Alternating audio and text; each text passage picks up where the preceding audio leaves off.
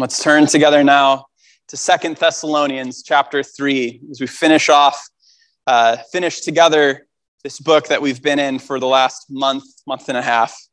Second Thessalonians chapter 3, picking up where Josh left off last week, verse 6 through the end. Again, please pay attention to the reading of God's word. Now we command you, brothers, in the name of our Lord Jesus Christ, that you keep away from any brother who is walking in idleness and not in accord with the tradition that you received from us. For you yourselves know how you ought to imitate us, because we were not idle when we were with you, nor did we eat anyone's bread without paying for it, but with toil and labor we worked night and day that we might not be a burden to any of you. It was not because we do not have that right, but to give you in ourselves an example to imitate. For even when we were with you, we would give this command If anyone is not willing to work, let him not eat. For we hear that some among you walk in idleness, not busy at work, but busy bodies. Now, such persons we command and encourage in the Lord Jesus Christ to do their work quietly and to earn their own living. As for you, brothers, do not grow weary in doing good. If anyone does not obey what we say in this letter, take note of that person and have nothing to do with him, that he may be ashamed. Do not regard him as an enemy, but warn him as a brother. Now may the Lord of peace himself give you peace at all times and in every way. The Lord be with you all. I, Paul, write this greeting with my own hand. This is the sign of genuineness in every letter of mine. It is the way I write. The grace of our Lord Jesus Christ be with you all. This is the word of the Lord. Let's pray. Father, we thank you for your word. You have not left us in the dark to know who you are to know the way of salvation, to know how we ought to honor and glorify you and serve our neighbor, that you, in your wisdom, have given us a word that is sufficient for us. A sufficient, it's sufficient to guide us in the ways of godliness and in salvation. So help us this morning to be attentive to your word, to pay attention to what you say. And by your spirit, we ask that your word would pierce into our hearts, that it would reveal our sin draw us to Christ, and instruct us in godliness. Amen. You may be seated.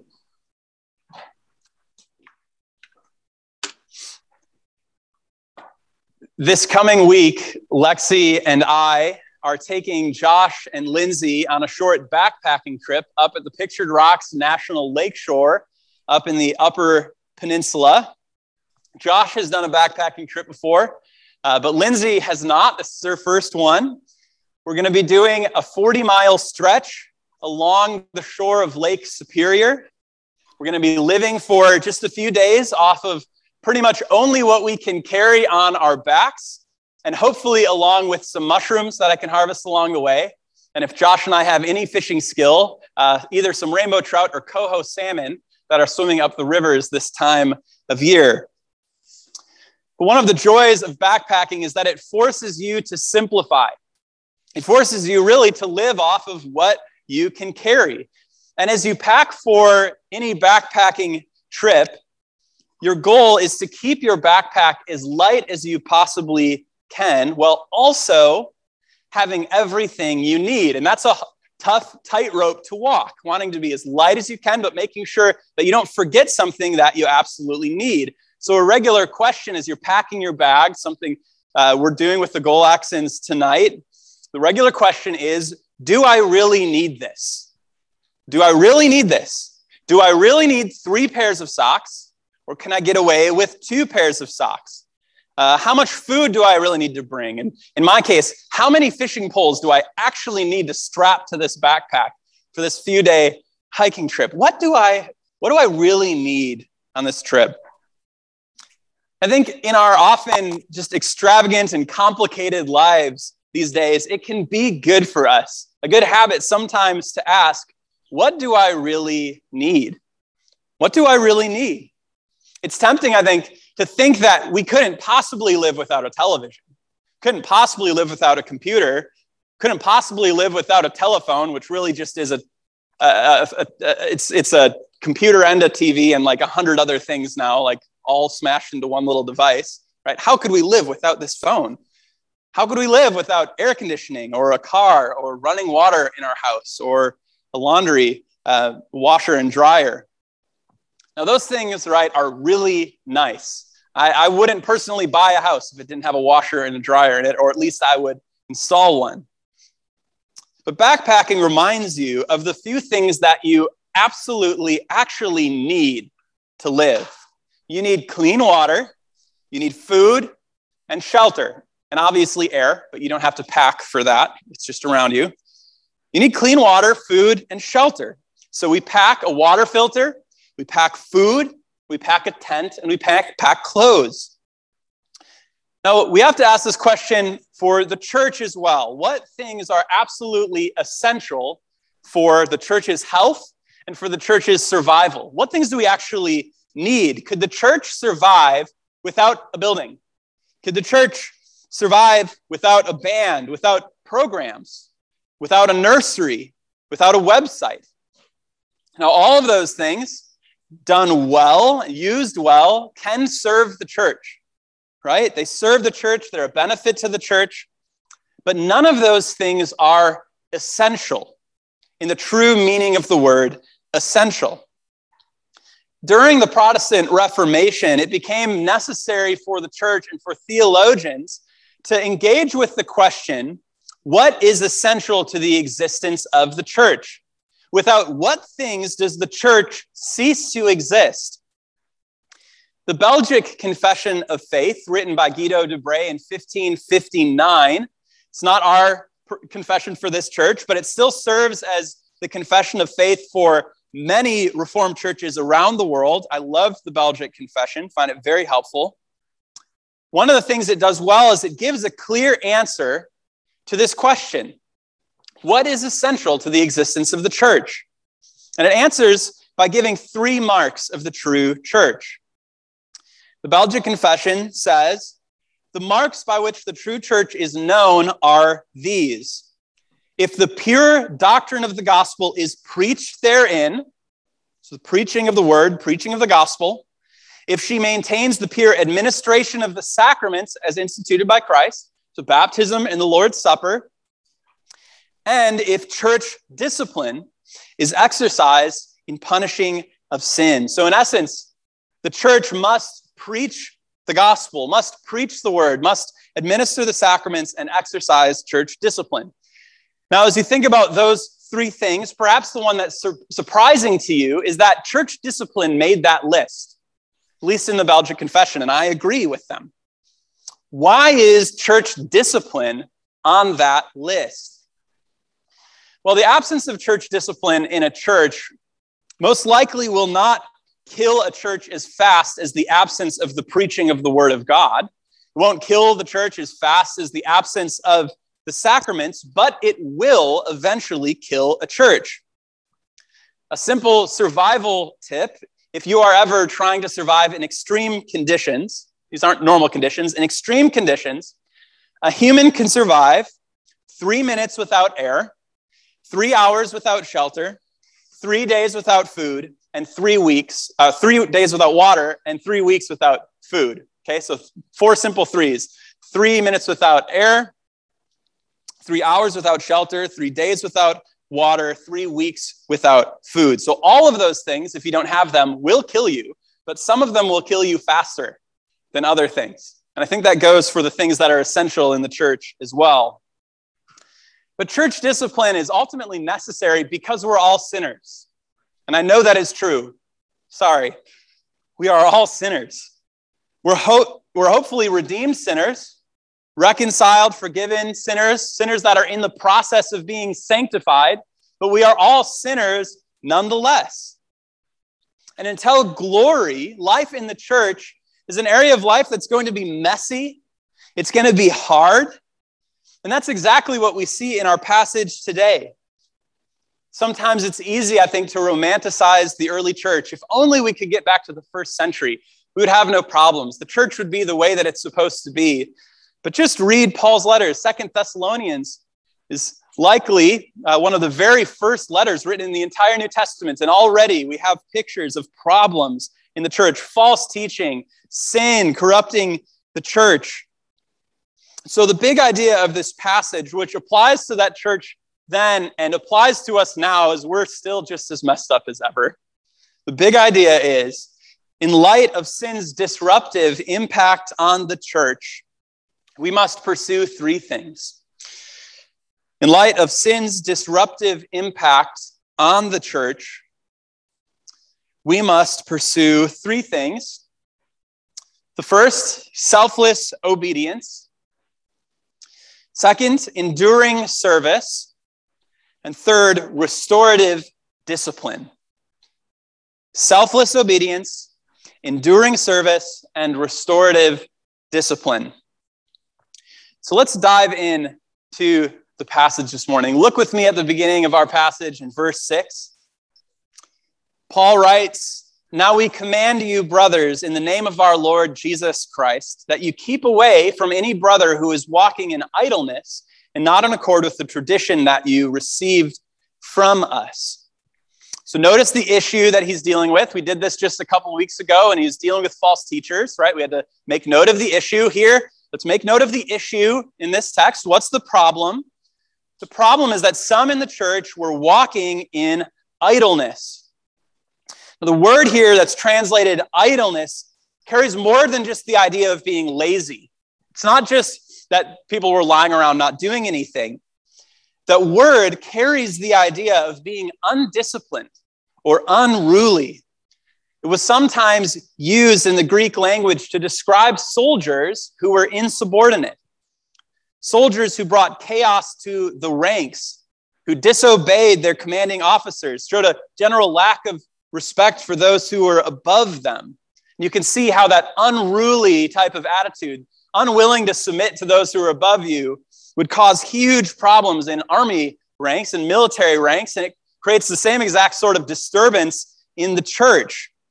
And the way that this unruliness manifested itself then in this church was through the issue of idleness, which we see through the rest of the passage. But the core issue, again, wasn't just idleness itself, but it was a lack of obedience to the tradition that had been handed down, a lack of submission to Paul and the apostles. That's what Paul himself points out at the end of that first verse. He says they're walking in idleness. Notice how he contrasts this on the other side, and not in accord with the tradition that you received from us. Okay, so it wasn't just idleness, it's that they were disobeying. They weren't willing to submit their lives and have their lives be in accord with the tradition that the apostles had handed down to the church. So then Paul reminds them of the ways that he and his companions had handed down that tradition. He wants to spark in their memory what he had taught them.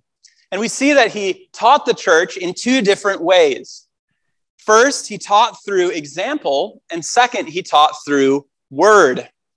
We see this in verses 7 through 11. First, in verses 7 through 9, we see that Paul taught the church and led the church by his example for them. For you yourselves know how you ought to imitate us. And the Greek word there, mimeomai, it's where we get mimic. So you know how you ought to mimic us. Like, watch what I do, do what I do. All right. You know how you ought to imitate us. Use that word later. So pay attention to that. Because we were not idle when we were with you, nor did we eat anyone's bread without paying for it, but with toil and labor, we worked night and day that we might not be a burden to any of you. It was not because we do not have that right. All right, so he's not saying pastors, apostles, those who give their lives for the ministry of the gospel don't have any right to be paid. Okay, right? We need to be clear on that. And I'm not just saying that selfishly because you pay me. Jesus himself teaches in Luke 10 that the laborer deserves his wages, and he taught that about his disciples that he was sending out to do gospel ministry. Okay, so we see as, as I was going along, it was not because we do not have that right, but why? Why did Paul work hard? Why did he uh, not accept anything from this church? He says, but to give you in ourselves an example to imitate.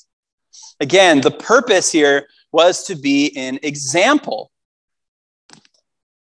Christian leaders of any sort, whether a pastor, elder, uh, someone working in college ministry, or a parent, whatever role you might find yourself in, don't underplay the importance of imitation in discipleship.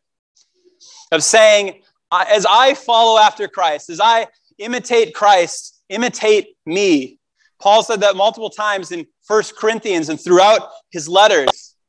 We are to imitate those who are spiritual leaders for us, which means spiritual leaders live a life of godliness. Live a life where you are confident to say, I'm not perfect, right? And so I lead in repentance as much as anything else, but, but follow after me as I follow after Christ. It's not just what you say that matters, but what you do, right? People are watching. And what we desire is to have our words and our actions go together. Have you ever played the game Simon Says? Yes, kids? Is that still played by young folk these days? Good. It's a good game. Pastor Dan up at Emmaus Road is the expert at leading the game of Simon Says. If you've ever been to a men's retreat, any of you guys, we often begin the men's retreat with Pastor Dan doing a game of Simon Says, and he only has two commands and two actions in the entire game. He's not very creative. His only two commands are put your hands up, or sorry, Simon says, put your hands up, because you only obey if they say, say Simon says, right? And Simon says, put your hands down. And he does just variations of Simon says, put your hands up, put your hands down. Simon says, put your hands down. But one of the best ways he tricks you is he often mismatches his actions with the words that he's telling you to do. And he does it about half the time. So you can't really get into a pattern of trying to figure out what he's doing. He'll say, Simon says, put your hands up. Okay. Simon says, put your hands up. And everybody follows his actions, but they don't follow his words. And So the trick in Simon says, for the leader of Simon says, is to not have your words and your actions match, right? And it provo- provides and provokes confusion, right? And so, leaders in the church, our goal is to do the opposite of Simon says. Our goal is not to promote confusion in the church, but to have a substance of unity between our words and our actions. It's that type of integrity that any Christian leader ought to pursue. And that's what we see with Paul. He gives example first, follow my example, and then he reminds them of his words, his words that matched his actions in verses 10 through 11. They went together, word and action. What was his word to them? Verses 10 and 11. For when we were with you, we would give you this command If anyone is not willing to work, let him not eat. For we hear that some of you walk in idleness, not busy at work, but busy bodies. So, what was Paul's word to them?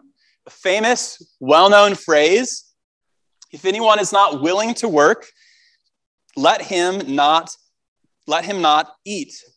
If anyone is not willing to work, let him not eat. Now, it's really important for us as a church, as Christians, to see that this is not about people who are unable to work. There's a very important word in that phrase. It's not saying if someone through injury or mental illness or whatever it is is prevented from working even though they may desire to work, then don't don't support those people. No, it's not saying that. It's saying specifically if anyone is not willing to work, right? If someone has the ability to, but they say, I don't want to work, I refuse to work, I just want to do my own thing, right? Then the church is to avoid giving their support to that person. That's a very important principle in mercy ministry, and it's very hard to apply. It's hard to know, it's really hard to know is, is this person needing help because they're just sinfully not support, supporting themselves because they're unwilling to work, or is there other things going on? It's often really tricky because we're all sinners, right? And there's much that's going on in our heads and our hearts, but this is a principle we need to take seriously as a church. When we think about where does our money go, we want to make sure our money and our and our hospitality and our food are going to those that really need it, to the people that are in most need of those things, and to not then, on the other hand, enable people who are just abusing the generosity of others. That's what we saw here. People who were willing to take, take, take, but never, never give, never provide, never help do anything in the church. They were just willing to selfishly take of the generosity of other people. And that's who Paul is dealing with here. And then notice that he also says they're not busy at work, they're busy bodies. And this is one, one case where I think the ESV nails the translation. There's a play on word in the Greek, and they show that same, a similar play on the word in English, which is so hard to capture. Busy at work, not busy at work, but busy bodies. They're busy at something, but they're not busy at being productive. They're not busy at, at helping. They're not busy at doing anything. They're busying themselves with other people's business, meddling in other affairs, getting in the way.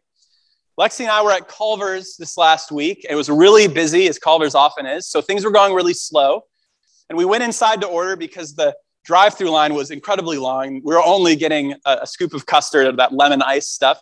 So we go inside to order quickly. And there, of course, all the workers are frantically stuffing bags and sending them out.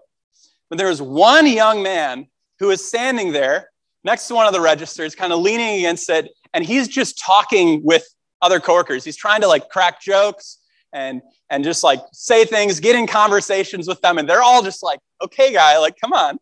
And they're they're packing these bags, and so right, he's not just like not working. It's worse than the fact that he's just being idle while he should be helping. It's the fact that he is meddling in other people's work, getting in the way, right? Stepping on people's toes. And isn't that often the case, right? When when someone is unwilling to actually help, they do more harm than just not being there. They get in the way, they meddle, they're busy bodies, right? So Paul discourages that. He says, No, be busy at work. His command is strong and is clear. If you aren't willing to work, then you shouldn't eat. That's hard. That's what Paul says. Now, you can, again, primarily, you can apply this in other areas of life, but the primary con- uh, context is the church helping to support people. And in the middle of this situation where some people are being idle and unruly, undisciplined, insubordinate, whatever you want to call it, they are disrupting the church through their lives. And Paul then, in response, gives three main exhortations three commands to the church. So we're going to look at those three exhortations to bring us back around to our big idea. Our big idea is in light of sin's disruptive impact on the church, which we've just looked at through their unruliness, being idle, in light of sin's disruptive impact on the church, what are we to do? We must pursue selfless obedience, enduring service, and restorative discipline. Again, selfless obedience, enduring service, and restorative discipline. Those will be our three applications this morning. So, first, he says, pursue selfless obedience. Look at verse 12 with me here. In verse 12, Paul directly addresses those people who were walking in idleness. He commands them. Now, to such persons, we command, it's a really strong word. He's not just saying, like, this is a suggestion to you right? We command and we encourage in the Lord Jesus Christ to do their work quietly and to earn their own living. Paul says to them, Obey, do what we've shown you to do by example, do what we've told you to do by word. Obey our example and our word and get to work. Work quietly. In other words, stop meddling with other people's affairs. Do your work, do it well, support yourself, right? So do your work. We need to see there, there's a Christian view of work. Work is a good thing. The toil and the hardship is a result of the fall, but God designed us to be productive, to be creative, to take the world that He has given us and to use it and mold it and, and mend it and create beautiful things to serve other people. And we need to engage in that work. We were, we were made for it. He says, work. Paul encourages them, work. And he says, earn your own living as well in there. One of the big issues, as I've mentioned, is that idle people are often willing to selfishly take from other people. It's a very selfish way of life. The idle people in Thessalonica were, again, they were taking, taking, taking from others, abusing their generosity, but never helping, never giving, never acting. In a way, they're like leeches, right? They're just, they're just sucking off of other people's stuff and other people's time and generosity. And we need to not be like that. If you find yourself out of step with God's calling and design for you, then the call is to obey God, to stop living for yourself, instead, to live for God's glory and the good of your neighbor and the good of your brother and sister. Instead of being selfish, be selfless in your obedience. That's related to the second application pursue enduring service. Pursue enduring service. So look with me here to the next verse, verse 13. So, verse 12, he, he was giving a command to those who are idle. Now he gives a command to the whole church. And he says, As for you, brothers, do not grow weary in doing good. This is the mirror opposite of selfishly taking, taking, taking. Paul encourages them to persevere in the good work that they are doing in the church, in serving others. In this context, he's talking to those people who in the church were giving of their homes, of, of their food, of their finances, of their time. They were giving it to other people, even people who were abusing those things. And although he says, make sure you're not giving those things to people who are not working, he says, don't stop being generous. Don't stop working hard. Don't stop serving others. Keep it up. Press on. I know it's messy. I know it's hard, but continue to serve. Paul, he knew how easy it would be to be, become disillusioned, to become discouraged in serving others in the church. If you give your life to serve other people, then you're going to get burned at times. You're going to get used by people.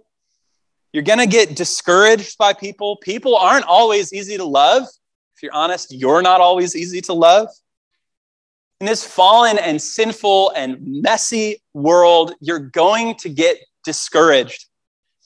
And it's always a sad thing when you see someone who once had a passion for mercy ministry or counseling ministry or shepherding or gospel ministry.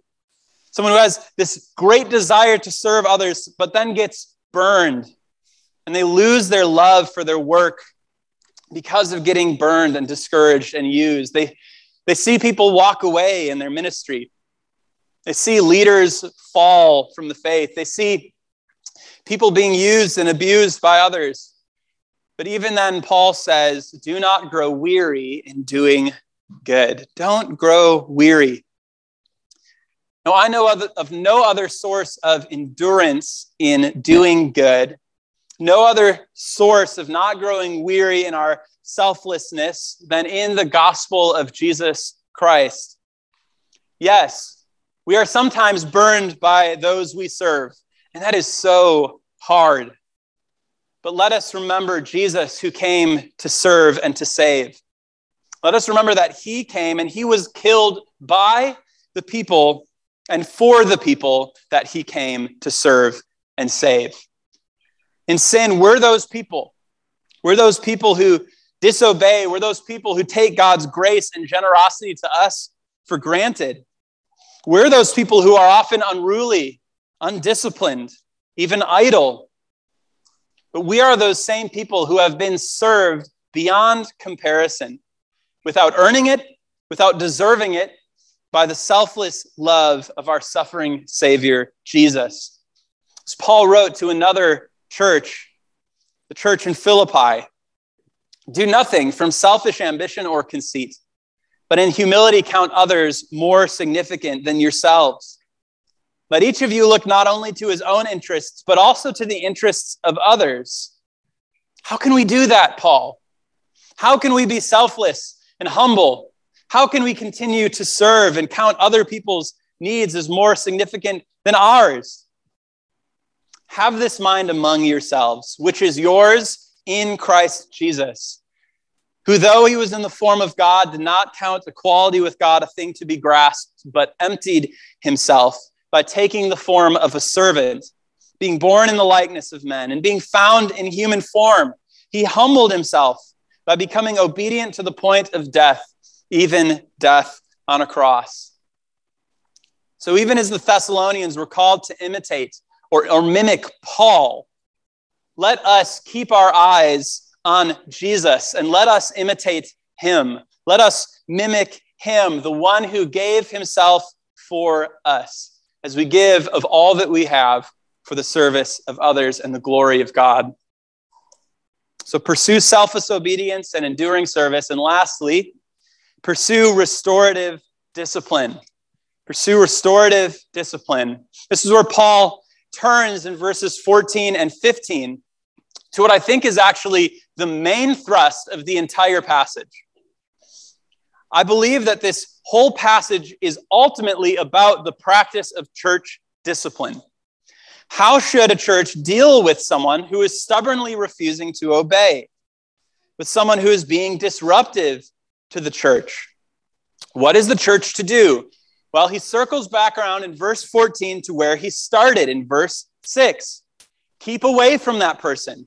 In 14, he says, have nothing to do with that person, the one who is being disruptive. I don't think in this passage he's quite yet talking about the practice of excommunication, which is removing someone ultimately from the church body, because he says in verse 15 to not treat this person as an enemy, but to treat them as a brother, warn them as a brother. So this person is still considered a brother, but he's warning the church against pursuing too intimate of a friendship with this person. Stay away from them. And your attitude and your relationship with them should be one of warning, not of being influenced. You need to, to warn them. But that's not where church discipline begins. It doesn't begin with separation. And I actually think this whole passage gives us an awesome picture of what church discipline is supposed to look like, where it starts and how it moves forward. First, we need to see that church discipline begins with faithful teaching. It doesn't begin with excommunication. It begins with the daily reading of God's word, with gathering together as the church, reading God's word together, the preaching of God's word. This is church discipline at its very inception at its very beginning as the word of God confronts you in your sin, calls you out, calls you back to God in repentance of faith, instructs you in how you ought to live. It's the first stage of how discipline works in the church, just simply faithful teaching. The second step, and well, we see that, that with Paul, actually, sorry. We see Paul, the first thing that he does, he reminds them of his instruction, his teaching right? His words to them, his example to them. That's the first place he goes. Remember my teaching, right? So that's the first step of church discipline. And then the second step is to admonish the wayward, to admonish or exhort someone who is walking away or walking in sin. Jesus talks about this in Matthew chapter 18. He talks about conflicts in the church and that first individuals should bring up an offense to the individual, like one on one, okay? Bring it up. Confront them about what happened gently, kindly, but honestly. Confront them in their sin. If they don't listen, he says, bring a witness with you. So bring somebody else. If that doesn't work, and according to Jesus, lastly, you bring it to the church, you bring it to the elders, you bring it to the leaders so that it's dealt with at a church level. So we all have, on one level, a responsibility in church discipline. We all have a responsibility to admonish one another. If you see your brother or your sister wandering away or wandering into something that's dangerous, or if your brother or sister sins against you, you have a responsibility, again, gently, kindly, not because you love nitpicking, you want to exaggerate or cause conflict, but because you want to warn them to go in and, and bring it to light with that person. We also see that eventually, if someone refuses to pay attention, that it gets brought to the church and they're admonished by the leaders. And that's what we see Paul doing here in verse 12. He's saying, You know what I've told you to do. The teaching on this is clear, but you need to obey. He admonishes those people, he exhorts them, obey. That's what Paul gives us again in verse 12 an admonishment. And then the last step of church discipline is separation. That's where we see Paul eventually bringing this to in 14 and 15. This may begin, as it does in this passage, with simply having the church be encouraged to stay away from a wayward brother or sister. But eventually, it leads to someone being suspended from the sacraments and eventually being excommunicated. That's hard. It's hard to talk about discipline. It's hard to talk about formal discipline and excommunication in the church. But I want to encourage you. I want to let you know that excommunication doesn't just happen because someone sins, because someone messes up. If that was the case, we would not have a church, right? every single one of us would have already been excommunicated, including our leaders, and we'd have no church left. All right? So it's not just when somebody sins, we all sin, we all mess up. It only gets to that last stage when someone stubbornly refuses to listen to the warnings that are given to them. If someone knows what is right, I hear what you're saying, Pastor. I know what the Bible says on this. Okay, I, I get that. I just want to do what I want to do. I'm, I'm, I know, I know it says not to do that. It says not to wander in there. I'm going to do it anyway, right? That's different than just, just ordinarily sinning and being called back. It's a stubbornness.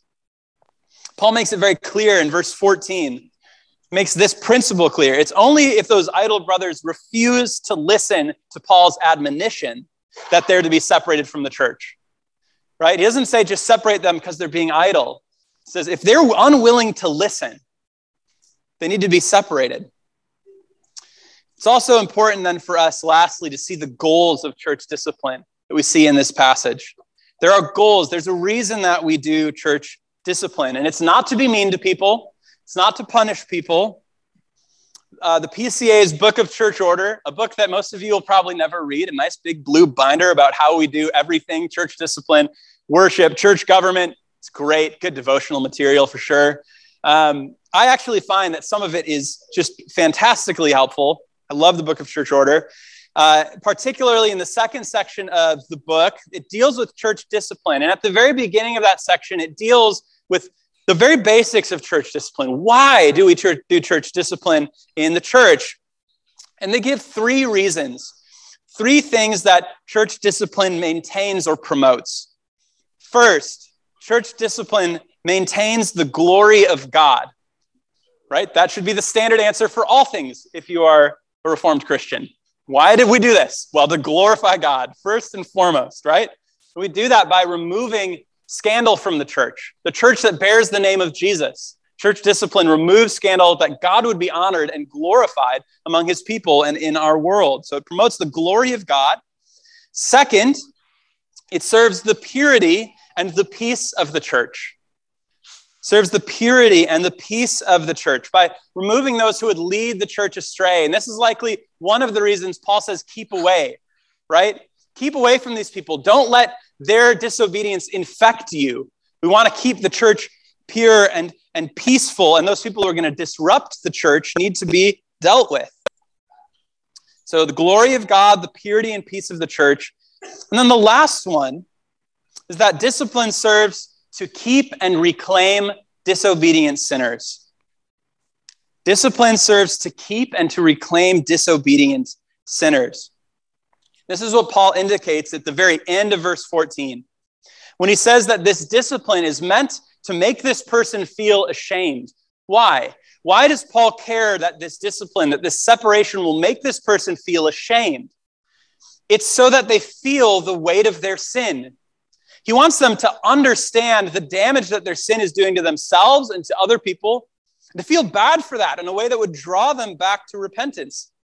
It's grace towards God. Again, we say this all the time. It's grace when we feel conviction over our sin. And the purpose here is that church discipline would do that. It would promote their conviction over their actions, that they would be drawn back to Christ, that they'd be brought, drawn back to the church. The goal of church discipline is not ultimately to punish someone the goal is ultimately to draw them, to draw them back. The fancy language there is that church discipline isn't punitive, it is restorative. Church discipline serves to keep us. And that is exactly why church discipline is a benefit to Christians, right? We need to think about church discipline not as this merely this hard thing, a thing to be avoided, but as something that's good for us. It's a benefit. Our book of church order, this is last time I'm quoting it here, says all baptized persons being members of the church are subject to its discipline and, I love this, and entitled to the benefits thereof. Church discipline is a benefit to you. It's a benefit to your soul. It's a benefit to me, to our leaders. This is one of the reasons that churches need to take church, uh, church membership seriously right? And Christians need to take church membership seriously. To avoid church membership, where you submit yourself to the discipline of the church, is to put yourself in serious spiritual danger. It's dangerous to put yourself away from the church and to isolate yourself, to keep yourself away from those people who can call you out in your sin. It's like a sheep who wanders out from the sheepfold at night, thinking that they can go it alone just fine. Except the fact that there are wolves, there are cliffs. You're going to get lost. You're not meant to walk alone, but to walk together. So, again, discipline is good, and it is like surgery in that it hurts, right? I, I hate surgery. I hate thinking about anything medical, which is hilarious because I married a nurse. I step into a hospital, I get nervous. You know, I feel I just like I hate needles, I hate getting my blood drawn, all of that. Uh, I've honestly thought, right, if, if I had some some disease that required surgery, would I, you know, make a pro con list, right? Can I live with this? Because I just don't want surgery, right? Like I really don't want to undergo that. But at what at some point, right, even someone who is super afraid of surgery will submit to a to surgery if it means saving their lives. And that is, in a way, what we call people to in submitting to church discipline. What are you willing to undergo for physical and for spiritual healing? What type of pain are you willing to undergo to fight off your sin and its effects in your lives? Discipline is not comfortable for the people who do it or the people who receive it, but it is good. It is good, it is a benefit, and it is safety, and it is healing. Like I said, church discipline not only serves to keep and reclaim sinners, it also maintains the purity and the peace of the church. As I've said already, life in the church is messy. It's messy. People are sinners. I'm a sinner. You're a sinner. Sin brings disorder, but Christ desires peace for his people. And ultimately, Christ is the source of peace for his people. And that's where Paul ends this book. It's where he ends with this benediction. In the midst, remember, all that's going on in this young Thessalonian church, in the midst of their persecution and affliction, in the midst of the false teachers who are disrupting their church, and in the midst of sin and disorder and unruly and idle people, Paul ends the book then by drawing them to the one source of peace, the one place where the peace of the church can ultimately be found verses 16 and 18 through 18. Now may the Lord of peace himself give you peace at all times and in every way. The Lord be with you all. He says, I, Paul, write this greeting with my own hand. This is the sign of genuineness in every letter of mine. It's the way that I write, and probably in his large Paul handwriting, the grace of our Lord Jesus Christ be with you all. It is our gracious Lord Jesus Christ and Him alone that gives peace ultimately to His people. He is the one who gives peace with God, the one who restores us to Him by canceling the record of the debt that stands against us by His death. He's the one who gives us peace by working in the ministry of His church to purify His people. And He is the one who gives and promises perfect peace and rest when He returns in victory to gather His people to himself. So, this life is messy and hard. This life is full of sin and suffering. Let us look to Jesus. Let us look to the Lord of peace, that we would live for him now by faith, and that by faith we would look forward to his return and the peace that he brings. Let's pray. Father, we thank you for the warnings that we receive in your word that you love us enough to call us out. You love us enough to have us hear things that hurt, the things that, like the surgeon's scalpel, cut and hurt but heal. Father, we pray that we as a church would be faithful in church discipline, in shepherding the flock, and as members of the church, uh, that we would submit to the government and the discipline of the church for our own good and our own benefit. Father, we praise you for the peace that we have with you through Jesus Christ. And that though this life is hard and this life is long, that we look forward to the day when all is made new and your people are at peace and are at rest. Amen.